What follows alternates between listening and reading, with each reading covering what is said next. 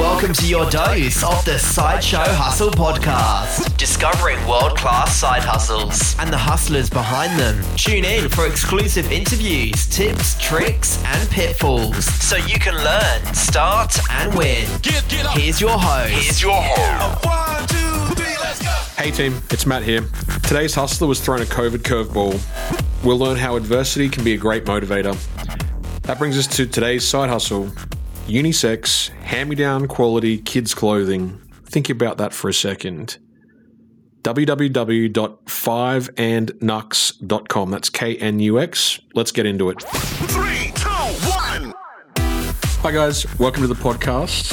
COVID 19. It's thrown a spanner in the works for a lot of people. Today on the podcast, we've got Renee. In the middle of her career, COVID 19 has basically blown up events and event planning and event management. There's no more events, or there's not many. Renee finds herself unsure what to do. I think we jump right in and we find out more about her. Welcome to the podcast, Renee Schmidt. Hello, lovely to be here. For the observant listener, they will have noticed we have a similar last name. yes, we do indeed. We- We're cousins. My dad, your mum, uh, brother, sister. Yeah, So that is how we have known each other for quite some time. let's not say how long. Quite a while, quite a while. A lifetime, two lifetimes. It's a privilege to have you on just to go through, I guess, some of the pain of what you went through and to find out where it's taken you. A good starting point, always, that people like to know is your story. What were you doing before your side hustle? Yeah, fair enough. Well, like you mentioned, I was working in events. So I was an event producer, which back in the day was really busy, and we had all these big grand events and a career in Sydney and Dubai, and moved back to Australia, fortunately or unfortunately, depending which way you look at it, a couple months before COVID hit. So I found myself not really having a career here to come back to. I did a little bit.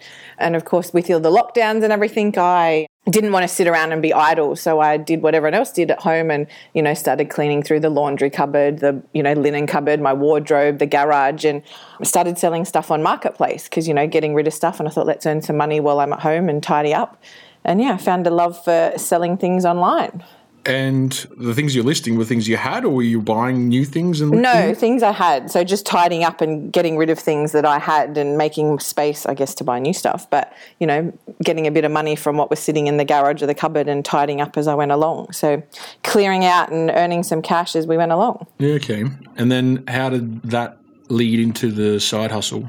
Yeah, so I actually really enjoyed, you know, putting stuff online and taking photos and writing descriptions and, you know, that interaction with online sales. So because I didn't have a career, I was like, wonder if I could make any money out of this, like bigger money in terms of just the stuff I had. And then I was like, I actually realized that that's a whole industry in itself was e-commerce. So I started researching realizing that you know given that it was months and months now by this stage down the track that maybe events weren't coming back because some other careers started coming back but events were probably going to be one of the last ones that actually made a return because of covid rules. So thought wonder if there's any kind of industry or business that i could do e-commerce because that then become a passion and something i was really interested in and then you know researched e-commerce businesses and there's a lot of you know your common ones you know your usual you know tupperware or jewelry or lingerie and none of those really appealed to me but they also seemed quite mass market and very similar so i felt like the market was saturated. And then just pure chance i happened to find a e-commerce business for sale in Gumtree of all places in the middle of looking for something else, not even looking for an e-commerce business. And it was for some sassy kids clothing. So I looked at it and straight away I was like, yep, this is me. Like the kids clothes had attitude, they were sassy, they were cool, they weren't kitsy. And I just thought, yep, this is cool. It's got a bit of a niche to it.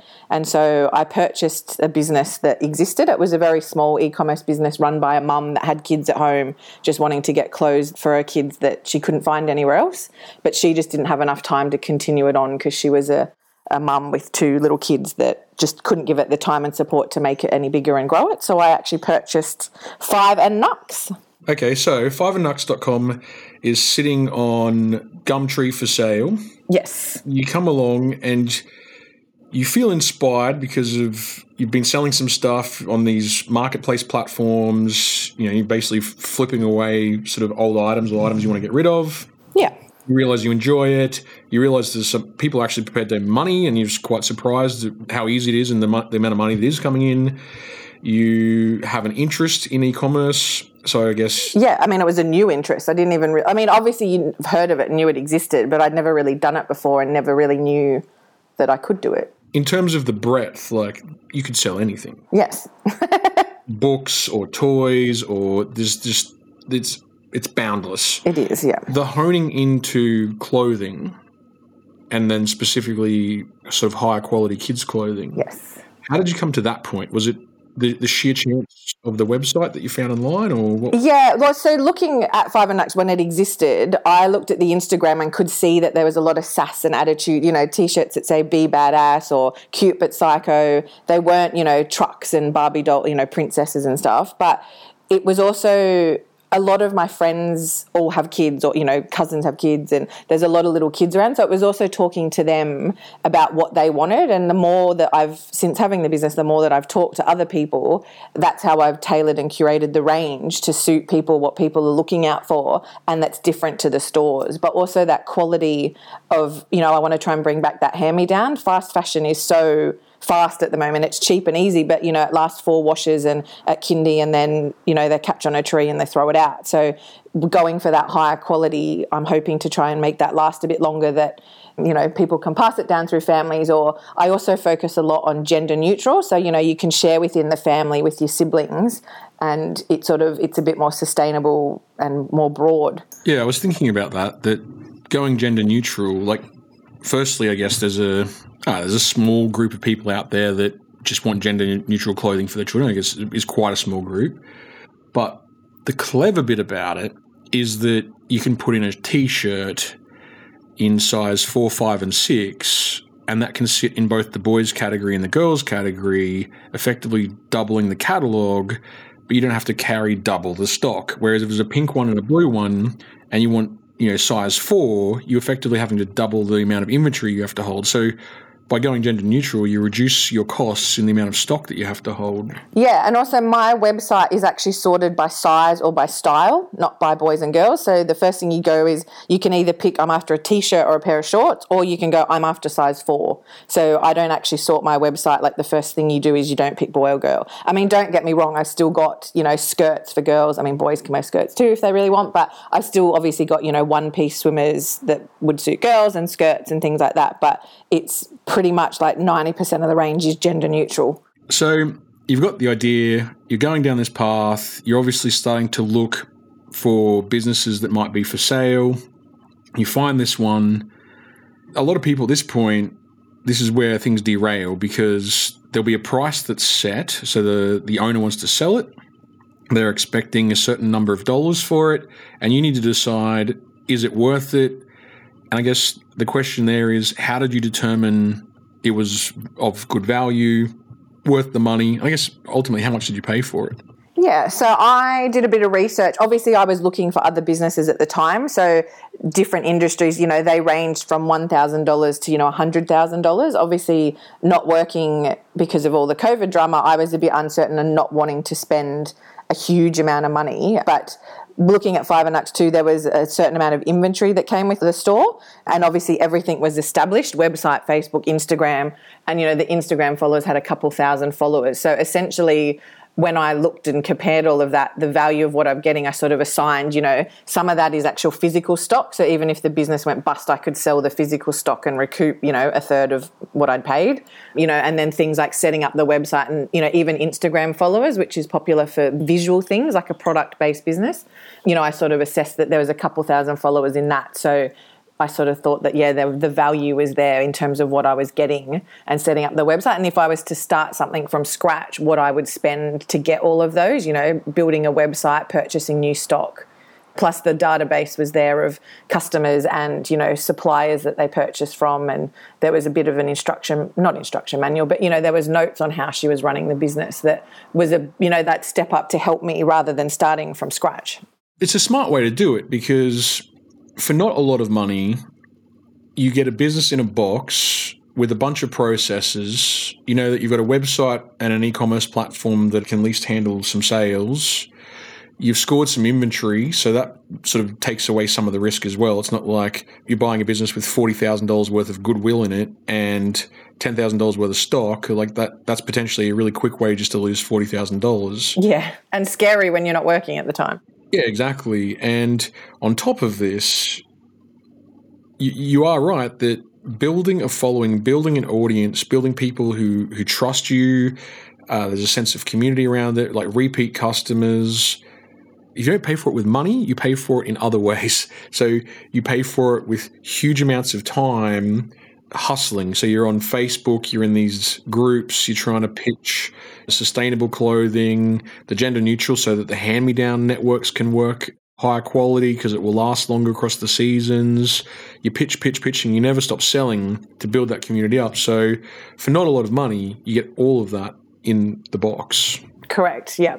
Yeah, it was definitely um, helpful. Yeah, okay. And the owner was supportive? Like once you've sold, like were you pretty much on your own, or would the owner sort of help you for a while? No, she was around. We had a little bit of because obviously it was. I did. It was just under a year ago. I bought it. That was when Facebook and Instagram kind of merged, and there were some issues with businesses having all that. So we had a little bit of back and forth trying to get everything changed into my name. But she was definitely available. You know, I could text her and call her, email her at any time, and ask questions. And even now, I think she still follows the pages. Yeah. Did you try to put a valuation on the business, or did you just go, look, there's a couple thousand dollars worth of stock here. She's making a couple grand, and really for that couple of grand, I'm getting a website, I'm getting all this other stuff. I'm not even going to go into the detail. It's just five grand. I'm just going to do this. Yeah, I more or less budgeted what it would cost me to start from fresh. So instead of buying that, what if I was to start my own business, what it would cost, you know, to build a website, to get the Shopify up and running. And I sort of thought, well, it's actually probably going to cost me more to do it on my own and take longer. So essentially, this was actually ready to virtually hit the ground running. Obviously, I did my own updates and you know tailored it a bit towards myself, but I sort of saw that as it was ready to go. And also, a lot of small businesses fail in their first couple of years, and this had been established two or three years. So I kind of saw that as a bonus too. Mm. But I didn't actually value it as if I was going to sell it again or that. I sort of worked back of what I was getting and what they would cost for me to do them myself, and if it was you know cheaper or cost effective. And did the business obviously came with a list of suppliers about where you get all of your fashion products from? Yes, it did, and I've tailored that. So I've sort of given the brand a bit of a revamp. I've done a new logo and I've sort of curated some additional brands. Some of the ones I stuck with the same, but I've worked on that and the more I knew. So it was a good baseline to start with. But I've, yeah, she gave me the list and I worked through which were those I wanted to continue to run with and which ones I thought wouldn't work for the direction I wanted to go in. Have you had any problems with like the products or just even the business in general? Like, were there any surprises? You've bought this thing off of a a random person. You've done all, all the due diligence. You've done everything you you can. You you take the reins. Were there any warts that fell out? No, more so just teaching myself how to do everything. You know, and I guess that was a bit of ambitiousness on my side of thinking I could do everything and do it all quickly. And and again, sales. I just thought that the sales would come rolling in, but actually, you still, like you said, do need to hustle and do need to work for it especially online, you know, in those communities, you need to constantly be commenting and posting and, you know, being in people's faces so you get that brand awareness out there. Yeah, okay. So you buy the business. Did she shut it down? She wasn't operating it? No, she'd left it, yeah, for the probably four to six months. She'd been very quiet. I think it was still open, but she wasn't really active or doing anything. So she hadn't had many sales or wasn't, you know, getting into it. It wasn't op- fully operational, I guess. Did you have concerns that maybe the business just wasn't working? Yeah, I guess in the back of my mind, I did. I had a little look. Uh, she sent me the books, obviously, so I could see what her sales figures were and when and what sort of marketing she'd done in terms of, you know, return on investment for what she was putting into the business. I also stalked her Facebook profile just to see if her stories added up because she'd said that she'd had a you know new baby and she'd had two or three kids and just didn't have the time. So I just wanted to check that all of that was accurate, I suppose. And, you know, I can assume, you know, and also talking to my friends, I know what it's like when you've got two or three kids at home and not being able to put all your time into another business. So I did have a little bit of concern. But then again, that's when I weighed up, you know, well, if it goes bust, I can sell the stock I've got and make some of the money back. So I kind of did my own little risk versus reward to see how it would come out. do you store the stock to ship it out to your customers or do you drop ship it out from the supplier? No, I've got it all at, in, at home. So I've set up my spare bedroom as a little five and Knux room. So I've got a table to pack orders because I pack everything nicely with you know tissue paper and a little thank you card and quite often a little thank you gift as well. And then I've sorted them all in drawers for sizes, you know, and tops and bottoms and split out and stuff. So I've set up my spare room. So all the stocks here because one of the things I guess with online shopping is people want them instantly. So as soon as I get the order, generally most days I can ship it out and make that afternoon's post. Plus, I find with drop shipping, it's not as personal. It comes direct from the brand. So I like to have my own, you know, touch on it. So the five and Knux, you know, with the stickers and the, you know, the personal message from me just to get that customer service. First day where you've logged into the platform and maybe you've put a new item in, you've updated the inventory on the website, what, whatever, like, you know, put, basically putting a new listing in. yeah. And you hit the, the go button and you sit back and you open your wallet and you're hoping that the money just starts flowing in and then and then nothing happens what do you do next? I basically jumped onto social media and i everyone that i meet i tell people. So i was a bit like shit what have i done? But it was again uh, luckily my first few orders came from friends and actually my first online order came from your sister because i was talking about you know, that my business hadn't happened and the couple orders that I'd had had come from friends that were like at my house and saw the product. And so, yeah, Kate actually did the first online order for me and didn't tell me. So it was actually really cute when I got, you know, the message saying that there was an online order. And it is true what people say that your small business is someone at home does do a little happy dance when they get the order in. And trust me, that is true. so, yeah, it was actually really cute that she did an online order for me and it came in. But it did take a while to get and that's purely from me talking to everyone I ever meet that has kids. I'm like, oh, you've got kids, you need to be dressing them in my clothes. So I guess it's not being shy about being getting out there and being on social media and commenting on pages and anyone you meet in the street, you tell them to look at your brand. I think a lot of people when they meet someone that's you know hustling, they they give them an element of respect here because it's like, well, they're they're out there doing it. It's it's a little bit sort of hand to mouth existence. It's not like this person just has a job and they're trying to bring in some extra fat on the side. This is you know starting to get a bit more like, well, I'm hoping this can help pay my rent. Yeah. So people respect that, and they're and they're much more likely to engage because there's a sense of authenticity there, etc. But then beyond that, have you found any other marketing avenues that work for you? Like, so you, with Facebook, and I understand about the putting a post up here or there and a comment, but is there any other paid marketing that you do that works? I've done paid advertising on Facebook and Instagram, and it does work a little bit. But to be honest, I found most of my sales actually come from the network. So the kids fashion network online and all those groups, it seems to be, and I think this is probably the trend with all these social media and also the you know TV show you know reality TV that everyone wants to be insta famous I guess. But there's a huge network online of all these kids like especially young kids that want to be fashion stars well it's probably their parents that want them to be the stars. So I found that that little community they all know each other they're all constantly liking and commenting on posts. And if you get a mini influencer to wear something of yours that's where I find the most sales come in. So if they you know wear my product and tag my clothing, that's generally when I get the most engagement, whether it's extra likes and comments or the extra sales is through the influencers. And I don't actually pay any influencers, I just offer a discount.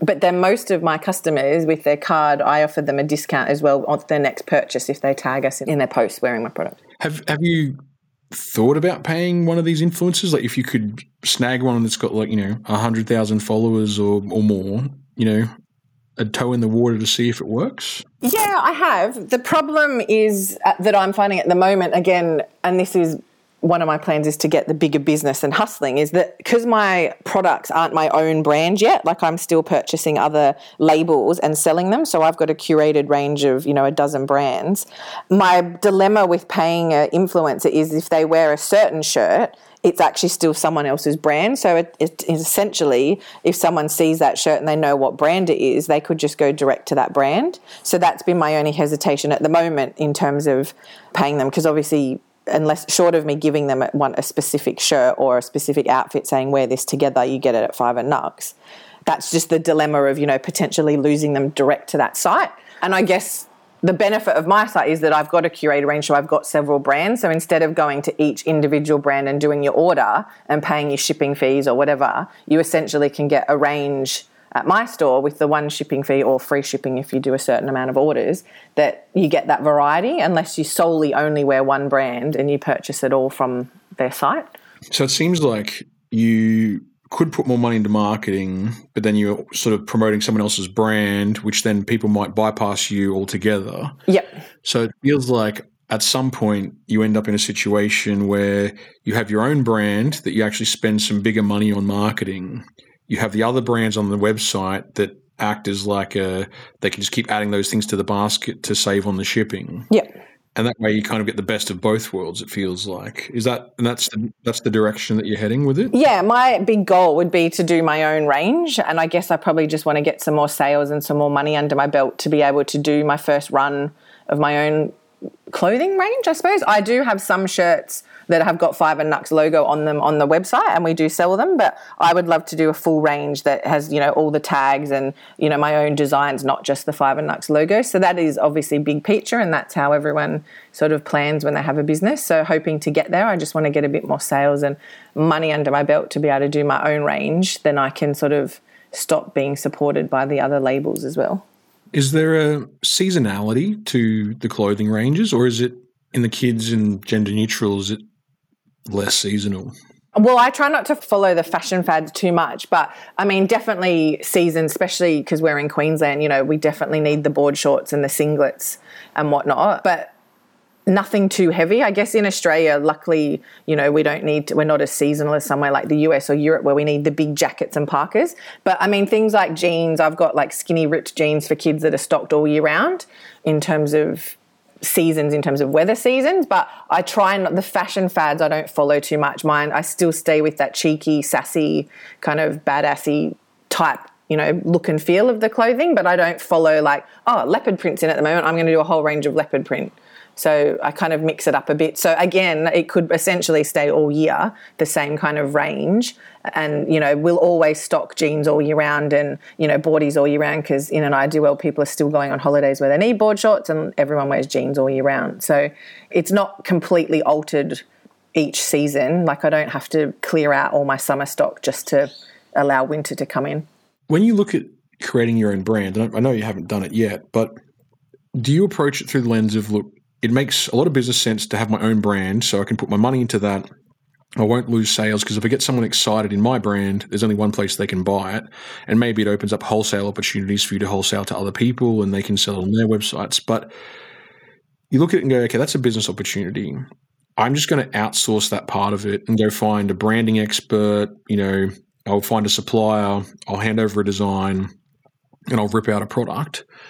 Or is your approach far more hands on? Like you want to do the design and do all the grunt work. Like I'm trying to understand it. How much do you approach it from like the business perspective versus the passion project? Uh, it's definitely passion project. Like I love being involved, and I mean a funny side. Like I don't even have kids, and I have a kids clothing brand, but I'm really passionate and I love the styles and designs we've got. I mean, if you look at the Instagram, some of these kids are like so cool. They're way cooler than I'll ever be. But it's definitely I've definitely got a passion for it now and I'm really involved. But even as a kid, I loved fashion. And it doesn't matter that it's not fashion that I'm wearing, like personal fashion, it's just that style and be able to create. And I'm also really passionate about kids being able to express who they are and themselves. So I guess I want to be an advocate for them and help them, you know, be able to wear what they want and express who they are. And if boys want to wear pink, then go for it. So that's why I would still be very hands on. And I guess that's a control thing too of it's your business. I don't really want to let anyone else have a say or have, you know, be able to change that. Obviously, like I'll lean on people for, you know, that are knowledgeable in those areas. Like when it comes to actually making something, then I'll work with the manufacturer on, but I'll still be, you know, testing the material to make sure that they feel great and, you know, doing samples to make sure the quality's there. But obviously looking to them for their advice on terms of what works best for certain products or, you know, because that's their industry, knowing the actual physical, you know, manufacturing and product materials.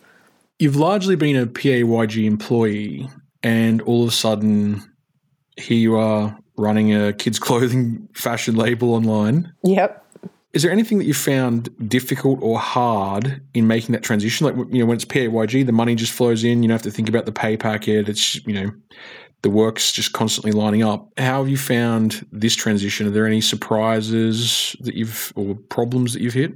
Well, again, it's still a side hustle. So I'm still substituting that time with other work. Obviously, for that initial period, I wasn't because there wasn't any work. But now there is other work that I'm doing in my normal day job, I suppose, or my career that I'm doing. So it's finding the time to do it all and the learning curves of doing everything, you know, that trial and error of trying to learn how to build a website or, you know, and that frustration of wanting to do it and again do it myself, but then not again, probably not wanting to pay someone when I'm such a small business to fix the little niggles that I've got. Like there's still a couple niggles in the website that I can't fix, but it's like, do I really want to spend the money to fix it? And are they actually costing me sales? And should I just pay someone to fix it? So it's that spend money to make money, but where do you draw the line? Yeah. And I think that's a, a dilemma that everyone goes through because you might have this absolute passion to deliver a quality kids piece of clothing, but have absolutely zero desire to understand how to utilize an e commerce platform. And so, but what I find is sort of a commonality in the, doing the interviews. There's a resourcefulness amongst side hustlers. So they hit a problem. Uh, basically, they're problem solvers. That seems to be the common thread is these people are all problem solvers. I hit a problem. I've listed my product. I've hit publish and it ain't raining money how I, I kind of, you know, dreamt that it might. And now my hustle begins, and I need to take that first step and start trying something. When you were handing over the five thousand dollars for the business, what, what sort of emotions were going through at the time? Because you wouldn't have done a transaction like that before. Like, yeah, not for something of my own, short of it being something like buying a new car or something. Yeah, I mean, I, I was mostly excited, I guess. Like, I wasn't, obviously, I'd gotten over that initial hesitation and fear when you're buying the business. And I was then confident and certain of what I was doing. And I was just really excited and keen to get started. So essentially, once I'd done that, I actually booked in with the owner and we sat together and she showed me how to use the Shopify site and you know we changed all the passwords and put everything in my name and we spent a good couple hours together. So yeah, I was excited basically jumping at the bit to get started, like get cracking and jump straight in. Have you had any failures with the products? Like in terms of, you know, one thing in fashion, I think a lot of people will have to deal with is returns. You know, how do you deal with like returns? Like if there's any quality issues, has there been any product failures? Well, luckily I haven't had any returns as yet, so let's not jinx that. But um, there was there was one brand that I'd done a range from, and they weren't as good a quality as I thought they were going to be. I didn't actually realize that the lady was hand making them all which is fine. Like I've actually got a lady in the UK that hand makes her stock and it's amazing quality. But the stuff that I'd bought locally, it wasn't particularly that amazing. So I've actually just reduced the price point on the website so it, it reflects that, I suppose. But I haven't had any returns. And then sometimes some of the shirts are more jarring than others. Like most people, like we don't have anything too, you know, adulty or sultry or anything, but they are, we do push the limits. Like there's a lot of cheeky shirts in there. Like we love a good slogan t-shirt, but you know, sometimes people are like, oh no, that's not my brand. Or, you know, I've got a lot of dark, you know, black with slogans on them and you know skulls and things like that for kids which again there's a certain target audience that absolutely love that stuff because they don't want their kids in tonka trucks and dinosaurs. But you know again we're not so adult that we're trying to make your kids grow up too fast but we're also saying like there's an individual style there that's not kiddie-ish but not adult. So trying to find that line. But yeah it's definitely not for everyone but people will pick certain things that they like and other things they won't like. So in terms of like some of the trends in fashion, there's sustainability, there's the ethical component. That's a big one with the fashion, you know, especially because there's a lot of fast fashion. So, and I'm kind of in the middle and I can't hit all of those targets at the moment. So I'm trying to do what I can, especially, you know, pushing that gender neutral and sharing between siblings and families and hand me downs with the quality and the gender neutral bit. But I mean, I can't also add into that the ecological and the sustainability and there's only so many of those I can take on in one hit being a small business. As much as I'd love them to be, you know, tick all those boxes, I can only tick a few at a time. And so under the covers, so if you think about doing your own own brand, do you sort of start to weave into the story a little bit like, oh, I'd like to if I can't use local manufacturing, then I understand, okay, it's cheaper to go offshore, but maybe there's a supplier that has got an ethical certificate on its supply chain that they're not paying kids $2 an hour to do this stuff. Yeah, yeah. I mean, those are all considerations, definitely. And there are a few suppliers that I know of that tick some of those boxes. But also, it, again, it's the trade off with the small business of not being able to tick all of those because if you do, the cost becomes so expensive that no one's going to buy your product. So it's finding that middle ground that is good enough on most of those levels um, and obviously not hitting any of the terrible ones to find your middle ground that you know you feel confident enough that it's a good enough quality product because it still has to hit a price point and it needs Yeah. to be able to sell, yeah. yeah especially with a small run if you're doing such a low run you know different if i was ordering 10000 of something but if i'm going to order you know 50 or 100 or something people don't want to pay $70 for a shirt maybe not yet you know maybe if i'm thinking 10 years down the time when i actually you know this brand is going off its rails and everyone loves it then maybe you can charge that for a price point but definitely not starting out If there was somebody listening that could, you know, point you in the right direction around where you can find sort of ethical or sustainable products, like that would be pretty incredible. Imagine finding something local. I mean, it doesn't necessarily need to be organic, but One of the brands we stock is definitely they eco conscious everything, and it is the more expensive brand that we stock. But you know, it's we sort of have a mix at the moment. But yeah, definitely, if there's any insights, we would love to hear them. You said that you've got other work on the go. For someone else, uh, and your story is going to be very common that everybody to de-risk their side hustle. No one, most people don't just go, "That's it, I quit my job." It normally takes something bad like a pandemic to go, "Oh, there's not much work around." They are going to be exact same boat as you, de-risking everything, and minimum viable product. Any tips or advice on how to fit it around your existing work? Uh, be prepared to hustle and work hard.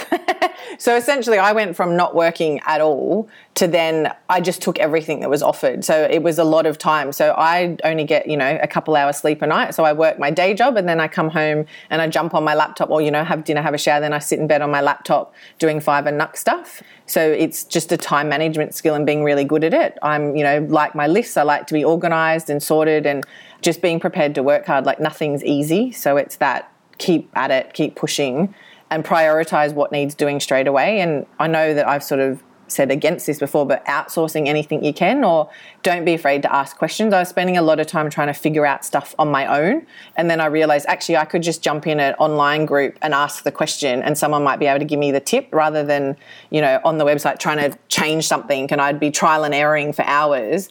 And then I realized actually, if I ask someone, that might know that actually saved me a lot of time. So I guess being smart with your time and making sure you've got lists and prioritizing. But it is hard work and you definitely, you know, it is a hustle and that's why it's called that. You mentioned that your e commerce platform, I think, was Shopify. yes, yeah. If you think about other bits of technology that you need to use, and I'm specifically thinking here about bookkeeping, or how did you start off with your bookkeeping? Uh, it's all in Excel. Okay. But the Shopify website actually has a lot of the accounts in there. So obviously you enter in, you know, what your product is, what you paid for it, and then your sale price. So it, you know, tells you your margins per product and anything that's ordered through the site is kept. So basically they do that side of your books. Well, you know, the basic side. So all your stock numbers and you know cost price and sale price and then anything like shipping or anything and then obviously you've got your you know your monthly shopify fees in Shopify, and then anything outside of that, like all my other things, you know, like insurances and website pages and stuff. Yeah, I've got all of that in an Excel spreadsheet that I've done my own little budget for.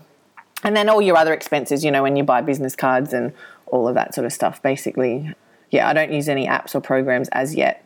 Yeah, okay. So you, you do that all up into Excel, and have you yet done a tax year yet? No, I'm overdue. Okay. all right. So your plan is to take the spreadsheet to an accountant and say, "Can you please do some magic?" Yeah, I know the first year, like obviously with the purchase of that and all the out, you know, like all the outgoings, you know, ordering new stock, and then I've done a couple markets, so you know, infrastructure like buying marquees and insurances and coat hangers and all that sort of stuff. So the first year will probably would have run at a loss, I would imagine, once you take into consideration all the expenses. So yeah, I just haven't had time, you know, again, time thing, haven't had time to go and do the tax for that one yet. It's not even quite a year old, so I haven't had the business a year yet. So I couldn't give you a full picture of what the first year in business is like. What platform do you use to take payment? So Shopify, do they push it through PayPal, credit card? How does it happen? You can do all three. So I've got Afterpay as well, PayPal, and take credit card all through Shopify. That's interesting. So Afterpay and Zip are sort of I see it creeping in everywhere. Yeah, and they're terrible for a business owner because they take 6%. So anyone shopping Afterpay for the fun of it, can you not for small businesses? So they take six percent of the total transaction. Yep.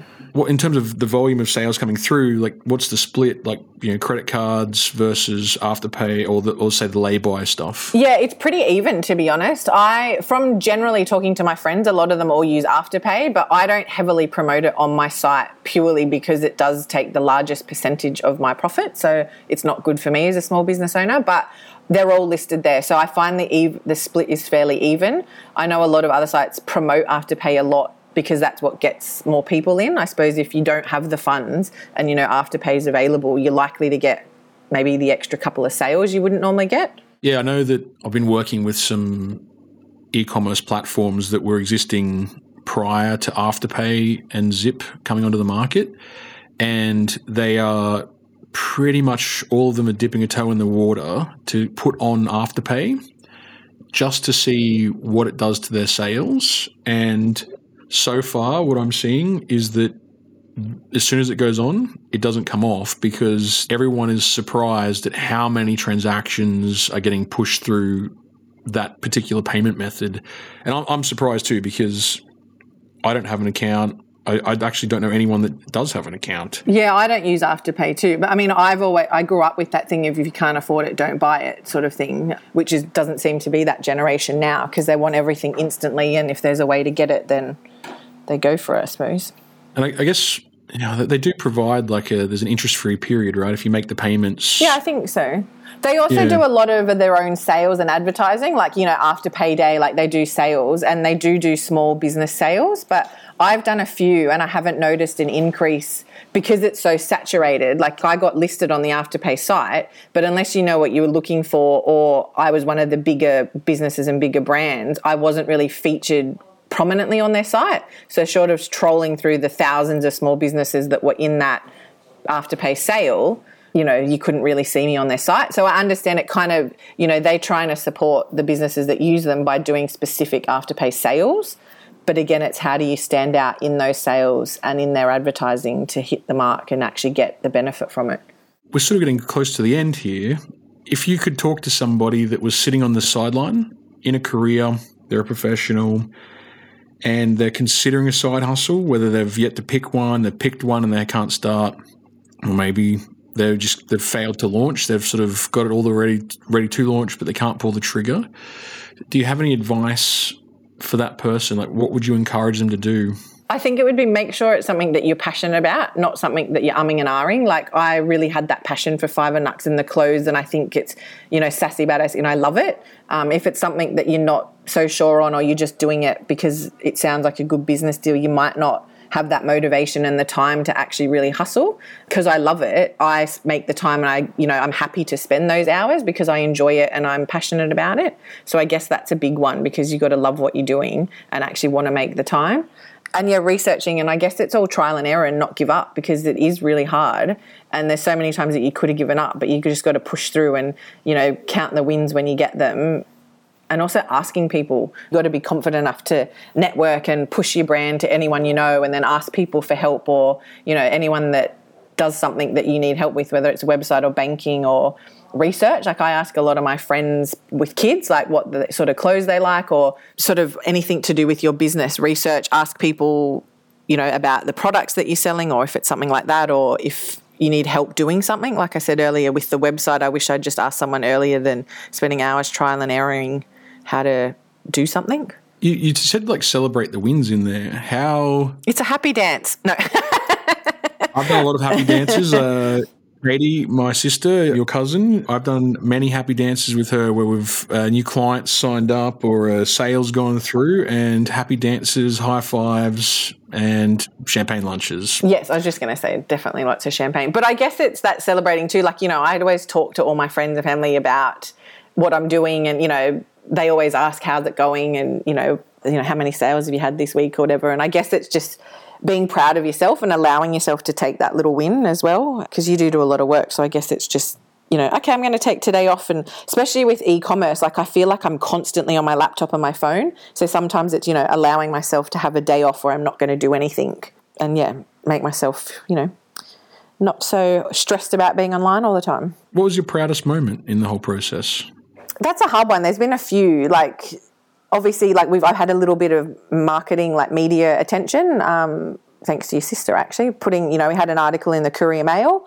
They did a story in there. And then one of my friends also works for Channel 7. So I was at the Gold Coast show with the little pop up stall and she interviewed me for that, which was quite cool.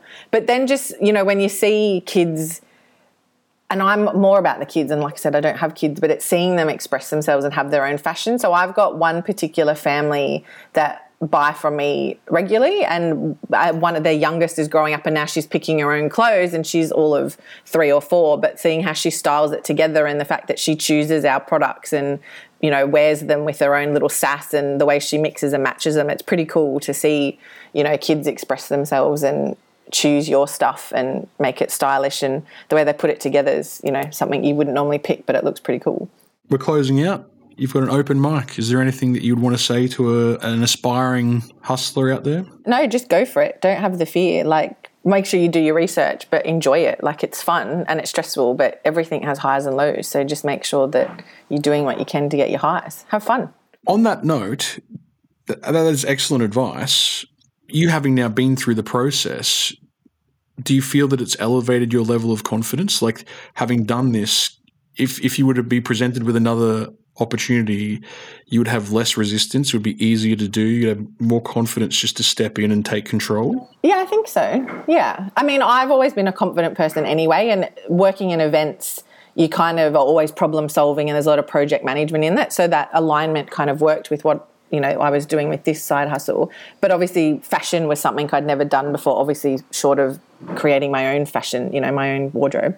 But yeah, I guess so. And I guess I did enough research and due diligence to know that I was confident in my decisions, and you know, spoke to my dad and spoke to people that might know, you know, just in general about life and you know even things like looking at the contract of the business and stuff but yeah i think i'd definitely be more confident to do it again because you have that fear of what if i fail but now I've been here almost a year. I'm like, actually, I sort of found my way around those and found the workarounds.